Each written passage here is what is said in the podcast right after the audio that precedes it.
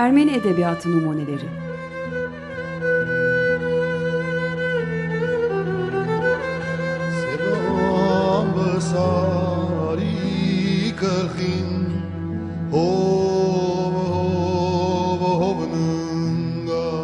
Hazırlayanlar Paylin ve Yetvart Tomasyan.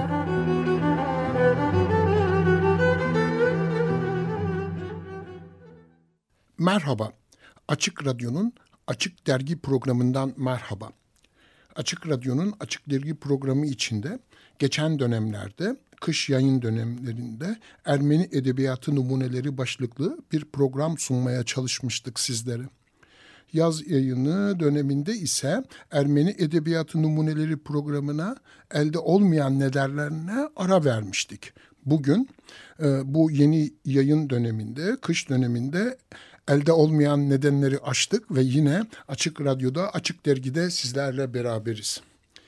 Daha önce de sunmaya çalıştığımız Ermeni Edebiyatı Numuneleri başlıklı programla karşınızdayız. Yine beraberiz. Programı yeni takip edenler için eskiye dönük ufak bir hatırlatma ile söze başlayalım. Programın adı Ermeni Edebiyatı Numuneleri. 1912'de Sarkis Rentz'in yayınladığı Aras Yayıncılığın 2013'te günümüz Türkçesiyle tekrar yayınladığı kitabın adından bu programın adını ödünç aldık. Bu vesileyle 100 yıl sonra 100 yıldan da fazla Sarkis Rentz'e de buradan Açık Radyo'dan bir selam gönderir, toprağı bol olsun, nur içinde yatsın deriz. Merhaba Açık Radyo'nun Açık Dergi dinleyicileri merhaba. Ben Yetvart Tomasyan, namı diğer Tomo. Herkes bana Tomo diyor. Paylin'le birlikte bu programı hazırlıyor, sürdürüyoruz. Bu programda adından da anlaşıldığı gibi Ermeni edebiyatından, Ermeni dünyasından Türkçe'ye çevrilen öykülerden, şiirlerden, romanlardan, edebi eserlerden örnekler sunuyoruz. Genellikle çağdaş Türkiye Ermenilerinin ürettiği bu coğrafyanın eserlerinin okunmasına öncelik veriyoruz. Kimi zaman da Ermenistan veya diaspora Ermenilerinin ürettiği eserlerin Türkçe çevirilerine de yer vermeye çalışıyoruz. Bahsedeceğimiz eserlerin yazarını da tanıtmayı ihmal etmiyoruz.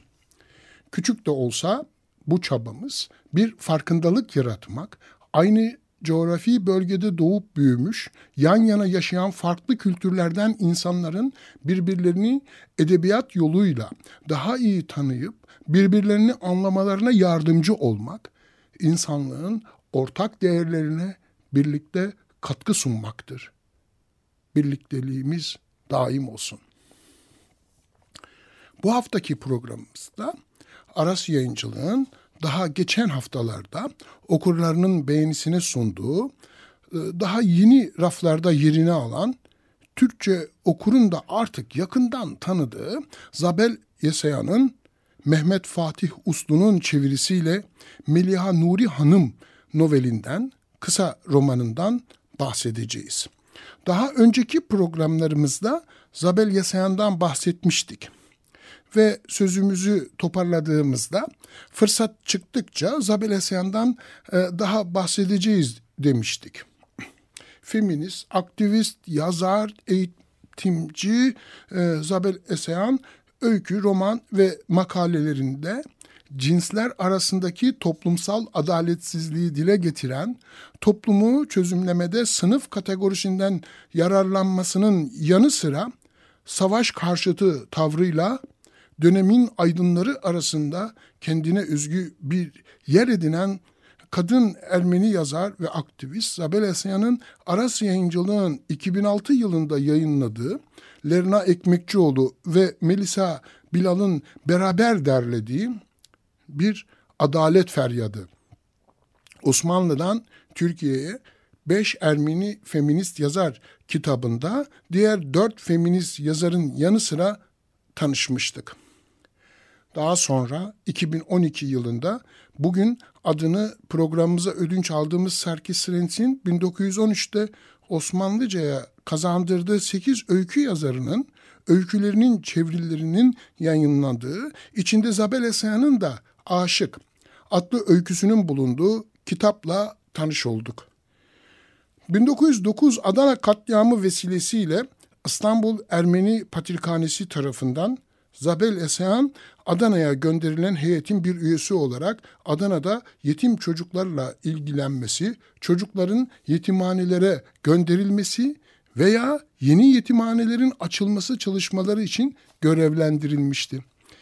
Adana'dan bitkin, çaresiz, görevini tamamlayamamış bir şekilde İstanbul'a dönmüş, döndüğünde makaleleriyle durumun vehametini gözler önüne sermiş ve 1910'da tamamladığı Averakniru Meç, Yıkıntılar Arasında kitabını 1911'de yayınlamıştı. 2012'de Aras Yayıncılık 100 yıl sonra Zabel Esayan'ın Averakniru Meç adlı kitabını tekrar bastı. Ermenice okurun istifadesini sundu. Daha sonra aynı kitap Yıkıntılar Arasında başlığıyla Türkçe çevirisi 2014'te yayınlandı. Bu kitapta Mark Nişanyan'ın Zabel Esayan ve Yurttaşlık ilkesi başlıklı uzun bir giriş yazısı da bulunmakta. Ayrıca ek olarak da Zabel Esayan'ın 1911'de Arakats dergisinde yayınlanan Glikya Yetimhaneleri, Kişisel İzlenimler ve Hatıralar makalesi de yer almaktadır. Ve bugün ise geçen ay yayınlanan kitapçı raflarında yer alan ve hemen en çok satılan listesinde de yerini bulan e, Mehmet Fatih Uslu'nun çevirisiyle Meliha Nuri Hanım novelinden kısa romanından bahsedeceğiz. Kitap Birinci Dünya Savaşı'nın başlangıç döneminde İtilaf Devletleri donanması Çanakkale Boğazı açıklarındayken vatanı savunmak için gönüllü sağlık hizmetinde bulunan Melia Nuri Hanım'ın yüksek düzey bir Osmanlı bürokrati ile hastanenin başhekimi arasındaki duygusal gelgitlerini konu ediyor. Usta yazar Zabel Esayan, Melia Nuri Hanım'ın şahsında hem değişen zamanlar içinde kadın olmanın getirdiği zorlukları hem de Türk Osmanlı seçkinlerinin zihniyet dünyasını irdeliyor. Yazar aynı zamanda metnin akışı içinde bir görünüp bir kaybolan Osmanlı ordusuna hizmet eden adsız bir Ermeni hekim üzerinden Ermeni teşhiri ve katliamlarının da gölgesini düşürüyor Melia Hanım, Nuri Hanım'a. Karakterlerin Ermeni halkının başına gelenlere karşı gösterdikleri tepkilerdeki farklılık, onların iç dünyalarını anlamada bir anahtar rolü oynarken, felaketin Türk zihniyetindeki yansımalarına dair önemli ipuçları da ser, e, seriyor gözlerimizin önüne.'' Melia Nuri Hanım bir döneme ve o dönemin insanlarına ayna tutuyor. Aras Yayıncılık bu önemli eseri Mehmet Fuat Uslu'nun çevirisiyle yayınladı. Kusursuz bir çeviri dersek abartmış olmayız. Türkçe'de 1909 Adana katliamına ilişkin tanıklığının anlattığı ve yine Aras yayınları tarafından yayınlanan Yıkıntılar arasında kitabıyla bilinen uzun öykü ve romanlarıyla Ermenice edebiyatın en yaratıcı, yenilikçi kalemleri arasında yer alan Zabel Esayan 1878'de İstanbul Üsküdar'da doğdu. Üsküdar'daki Surpaç İlkokulu'nda okudu. İlk yazıları Arşak Çobanyan yönetimindeki Zahik, Çiçek dergisinde yayınlandı. 1890'lı yıllardaki siyasi karışıklık ortamı nedeniyle 1895'te ee, Paris'e gitti. Sorbon'da edebiyat ve felsefe derslerini takip etti. Böylelikle üniversiteye giden ilk Ermeni kadın oldu. 1990'da Paris'te İstanbul doğumlu ressam Dikran Yesayan ile evlendi. Sofik adında bir kızı, Hrant adında bir erkek çocukları oldu. 1902'de İstanbul'a döndü. Yazıları Masis, Arvelyan Mamul gibi dönemin önde gelen Ermenice gazetelerinde yer aldı. Büyük ses getiren eserlerini arka arkaya yayınladı. 1905'te Ermeni aydın portrelerinin hiç vedildiği Gertz Hancarner, Sahte Dahiler adlı tefrika romanı tepkiler nedeniyle yarım kaldı. Aynı yıl tekrar Paris'te yaşamaya başladı ve 1908'de meşrutiyet ilan edilene dek orada kaldı. 1909'da Adena'da yaşanan katliamın sonuçlarını yerinde izlemek üzere Klikya'ya gitti. İzlenimlerini Averak Nirumeç, Yıkıntılar arasında 1911 e, adlı kitabında dile getirdi. 1915'te güç koşullarda Bulgaristan'a kaçtı. 1916'dan sonra uzun yıllar Kafkasya, Beyrut ve Mısır'da Ermeni yetimleri ve göçmenleriyle ilgili yardım faaliyetlerini örgütlemekle uğraştı. Sovyet Ermenistan'ı ziyaret etti. 1933'te ise bu ülkeye yerleşti. 1937'de Stalin kovuşturmaları sırasında tutuklandı. 1942'de Bakü'de cezaevine yattı. 43'te Sibirya'da tam olarak bilinmeyen koşullar altında öldü. Mezarı bilinmemektedir. Şimdi gelin Zabel Eseyan'ı Mehmet Fatih Uslu'nun kusursuz çevirisiyle Melia Nuri Hanım Rovelini daha yakından tanımaya çalışalım. Geçen hafta T24'te Ümit Beyazoğlu'nun bu konuyla ilintili kaleme aldığı bir yazısı yayınlandı. Okuduğumda sizlerle paylaşmayı aklıma koydum. Gelin Ümit Beyazoğlu'na kulak verelim. Balkan Savaşı ardından gelen Dünya Savaşı'nın yaşandığı bozgun döneminde üç kadın yazar yazdıkları üç romanla büyük sükse yapmıştı. Bunlardan ikisi Halide Edip adı var ve Müfide Ferit Türk, öbürü Zabel Sayan Ermeniydi. Halide Edip 1913'te yazdığı Yeni Turan adlı romanında imparatorluğun iflazıyla dağılan birliğin ancak ulusal uyanışla toparlanacağını ileri sürmüştü. Bu teze göre uyanış ancak dili dilime, dini dinime uyan Anadolu Türklerinin asrileştirilmesiyle mümkündü. Bu milli hudutlar dahilinde gerçekleştirilmeliydi. Müfide Ferit, Anadolu ile yetinmeyip bütün Turan'ı yani Türklerin yaşadıkları bütün diyarları kucaklamak isteyen bir romantikti. 1918'de kaleme aldığı Aydemir adlı romanında fukaraya beşaret müjde, üseraya kışkırtmaşlara serbestti. Kalbi kırık olanlara teselli, zulüm altında ezilenlere hürriyet vaat ediyordu. İkinci romanı Pervanelerde ise her kim ki kendi dilinden, kendi kültüründen ve bunların terbiyesinden kopup ayrılsa bir pervane olmaya, e, yabancı medeniyetlerin fanusu dibinde baygın ve ta kalbinden yanmış bir halde düşüp sönmeye mahkumdur. Görüşünü savunuyordu. Zabel Yasayan'a gelince 1925'te kaleme aldığı, 1927'de Yerevan gazetesinde tefrika edilen ve 1928 yılında Paris'te kitap olarak yayınlanan Melia Nuri Hanım adlı romanında Çanakkale Savaşı sırasında Gelibolu Hastanesi'nde gönüllü olarak hemşirelik yapan aristokrat bir Türk kadınını anlatıyordu. Bu kadın e, yüksek idealler peşinde koşan bir militan değil, çelişkiler içinde kıvranan bunalımlı biriydi. Yasayan sanki Halide Edip ve Müfide Ferit'in tersine anti milliyetçi bir roman yazmıştı. Onun için savaş bir çıkış yolu değil, felaketti. Gidişattan insanlık adına umutsuzdu. İstikbale bakınca onlar gibi kurtuluş değil, kan, gözyaşı ve utanç görüyordu. Fuat Köprülü ne bahtiyar bir tesadüf Türkiye'deki Türklerin milli hakkını savunan milliyetperver ilk romanı Halide Hanım yazmıştı. Şimdi Türkiye dışındaki Türklerin de bizim kardeşimiz olduğunu göstererek ruhumuzun şefkat ve faaliyet ufuklarını e, genişleten ikinci Türkçü romanı da yine bir Türk kadını Müfide Ferit yazdı derken Zabel Yasayan'ı belki de sırf Ermeni olduğu için görmezden gelmişti. Meliha Çanakkale Savaşı'na gönüllü hemşire olarak katılan gayet zengin aristokrat bir aile mensubudur. Gelibolu Hastanesi'nde bunalım içinde iç çatışmalarla boğuşmaktadır. Uyuyamaz, zihnini toparlayamaz. Çünkü Celalettin Paşa Dahiliye Nazırı ile birlikte hastaneyi ziyaret edecektir. Celalettin bir zamanlar Mehliha ile aşk yaşamış ama onun aşkını kenara atarak başka birisini tercih etmiştir.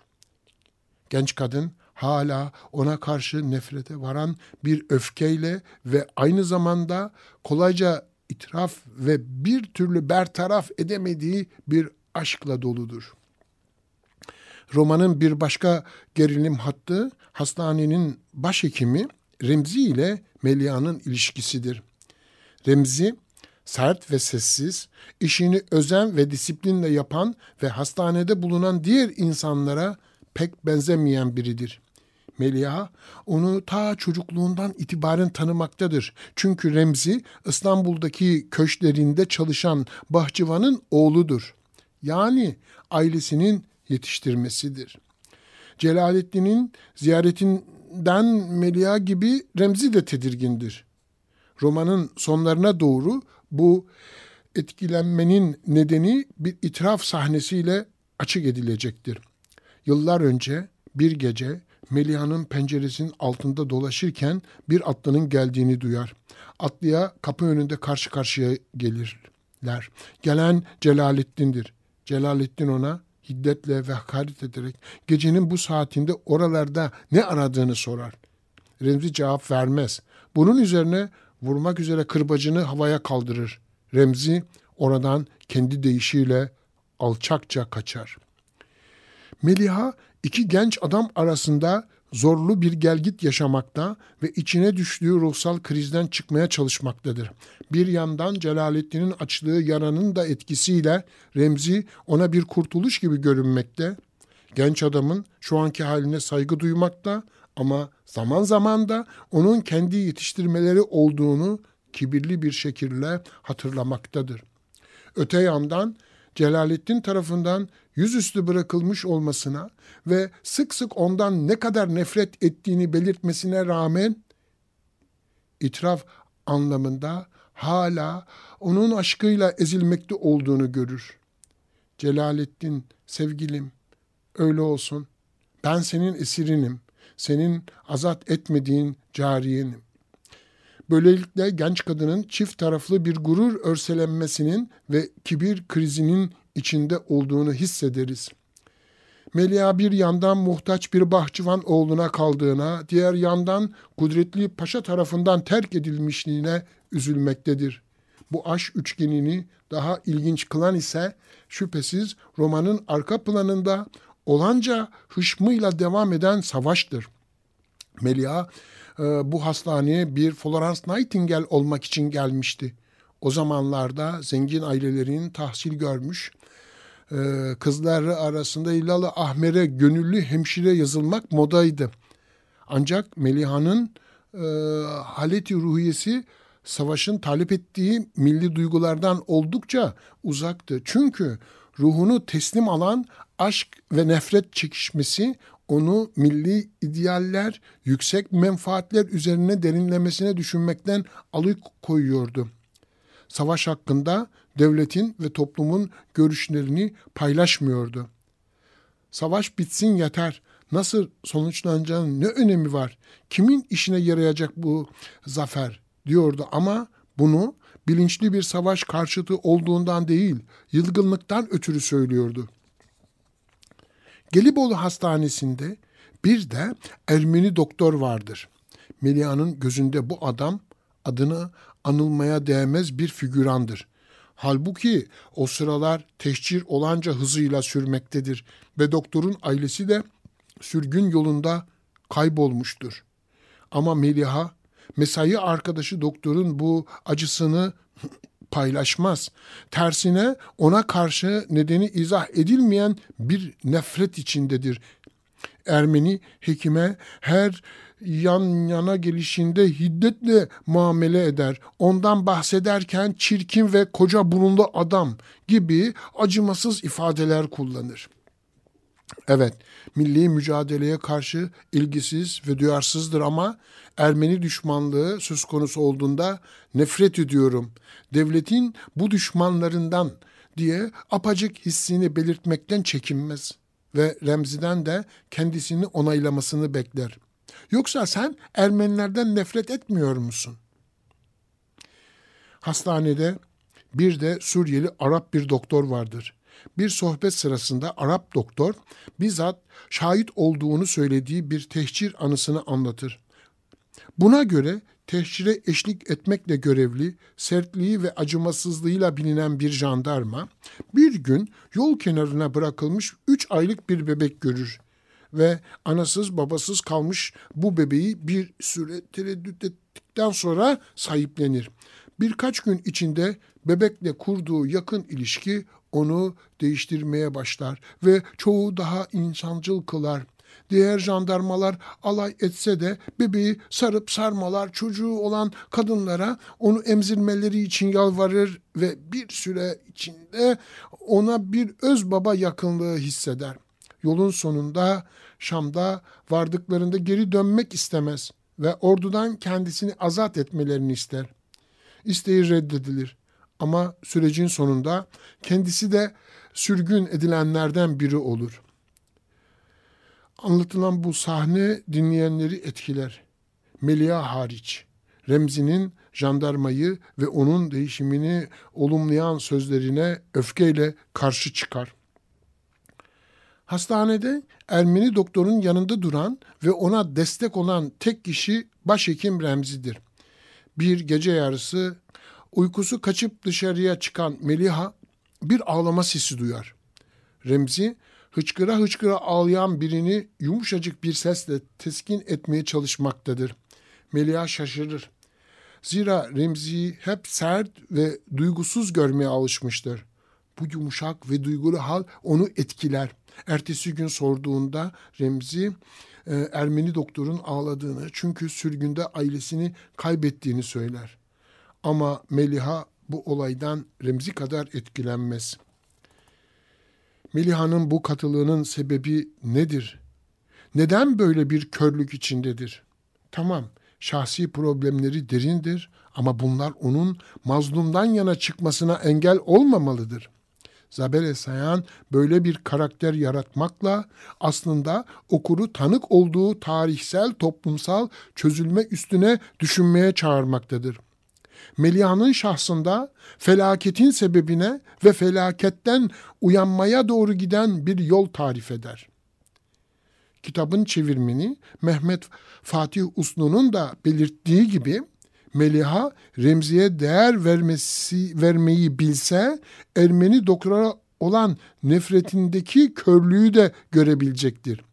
Ermeni doktora duyduğu nefretinin temelsizliği üzerine gerçekten düşünebilse Remzi'nin Celaleddin'den çok daha değerli biri olduğunu anlayacaktır. Celaleddin'in sınıfına ve kudretine olan bilinçli ya da bilinçsiz aitliğini yenebilse kendi iç sıkıntılarından ve çelişkilerinden kurtulacaktır. Halide Edip ve Müfide Ferit ikilisi romanlarıyla Cumhuriyet'in kuruluş aşamasında büyük heyecan yaratmıştı. Ancak sonrasında ikisi de gözden düşürüldü. Müfide Ferit, Turan peşinde koşan marazi bir hayalperest olduğu ve aleni İngiliz-Amerikan düşmanlığı yaptığı için bir kenara atılmıştı. Halide Edip gerçi Turan hayalinden vazgeçmişti ama imparatorluk mirasının e, Wilson prensipleri doğrultusunda üleşilmesinden yana bir siyaseti benimsemiştir. O da bu yüzden bertaraf edildi. Zabel Asayan onlar kadar şanslı değildi. Çünkü o bir Ermeniydi. 1915'te tehcir kararnamesinden hemen sonra Ermeni aydınlarına karşı başlatılan sürek avından Bulgaristan'a kaçarak kurtulmuştu. Bakü'de, Beyrut'ta Ermeni yetimlerine yardım eden faaliyetlerde bulunduktan sonra Paris'e gitti. 1933'te Sovyet Ermenistan'ına yerleşmek üzere Paris'ten ayrıldı. 1937'de Stalin kovuşturmaları sırasında tutuklanıp Sibirya'ya sürüldü. 1942 veya 43'te orada yani Sibirya'da tam olarak bilinmeyen koşullar altında öldü. Ümit Bayazoğlu'nun satırları burada son buluyor. Eline kalemine sağlık dileyerek sizlere e, en yakın bir kitapçıya uğrayarak Zabel Esaya'nın Yıkıntılar arasında kitabından sonra Melia Nuri Hanım'ın novelini de e, okumak ufkumuzu açacak edebiyat yolunda sanat yoluyla birbirimizi anlamak daha da kolaylaşacaktır. Bu arada Mehmet Fatih Uslu'ya da teşekkür ederiz. Kusursuz çevirisiyle Melia Nuri Hanım novelini Türkçe'ye kazandırdığı için. Çok az bir zaman kaldı. Bize ayrılan zaman tükenmek üzere. Bu kadar. Udi Hrant'ın sesiyle Kalbimde Yaran şarkısıyla veda edelim programı. Silinmez içimde derin hatıran, en büyük ızdırap kalbimde yaran. 15 gün sonra Açık Radyo'nun, Açık Dergi'nin bir başka Ermeni Edebiyatı Numuneleri programında buluşmak, görüşmek umuduyla. Açık Radyo'da, Açık Dergi'de kalın. Hoşça kalın, sağlıcakla kalın. Ölüleri için haç yerine ağaç dikenlerin anısına. Siro Vugarodov, sevgiyle, hasretle.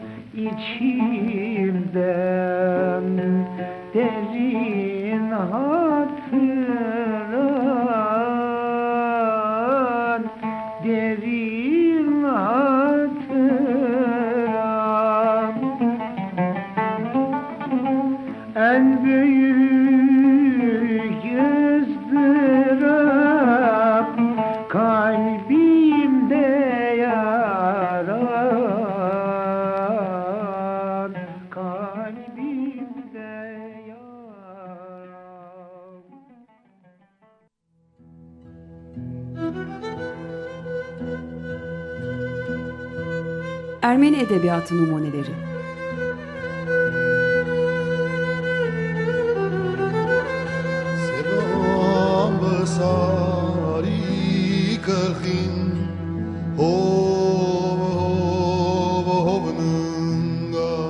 Hazırlayanlar Paylin ve Yetvart Tomasyan.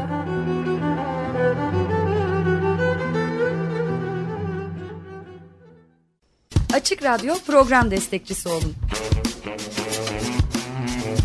bir veya daha fazla programa destek olmak için 212 alan koduyla 343 41 41